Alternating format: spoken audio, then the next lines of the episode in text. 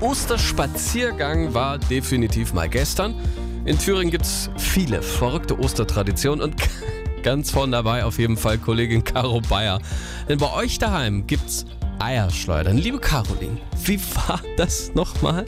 Ich weiß gar nicht, was es da zu lachen gibt. Also ich komme ja gebürtig aus dem Holzland und da machen das wirklich ganz viele. Äh, man nehme eine kleine, meist selbst gehäkelte Eierschleuder, stecke ein hart gekochtes Osterei hinein und schleudere das dann einmal so quer durch die Botanik. So weitläufige Wiesenfelder eignen sich dafür am besten. Da, wo Bäume stehen, da hängt die Schleuder halt sehr schnell an irgendeinem Ast, dann hast halt Pech gehabt. Okay, also wir haben das Ei in die Häkelschleuder, das dann weggeworfen wird und jetzt?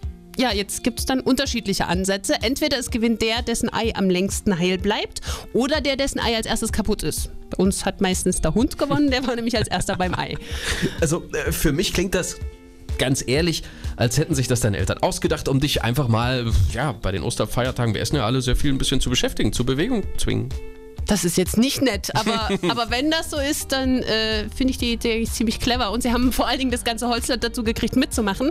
Und ich vermute, dann äh, muss meine Mama sowas wie die Headquarter of äh, Ostereierschleuderhäkelei sein, weil die hat dann alle im, im Holzland damit versorgt. Wahrscheinlich ist es so entstanden, diese Tradition. Aber gut, äh, vielleicht gibt es ja auch noch einen anderen Ansatz. Können Sie uns gern mal erzählen. Übrigens auch Ihre Ostertradition, wenn Sie bei sich im Ort oder in der Familie auch sowas haben, wo Sie sagen, das gibt's so nur bei uns, 0361 7 mal die 2. Oder Sie schreiben es uns auf unserer Landeswelle Facebook-Seite.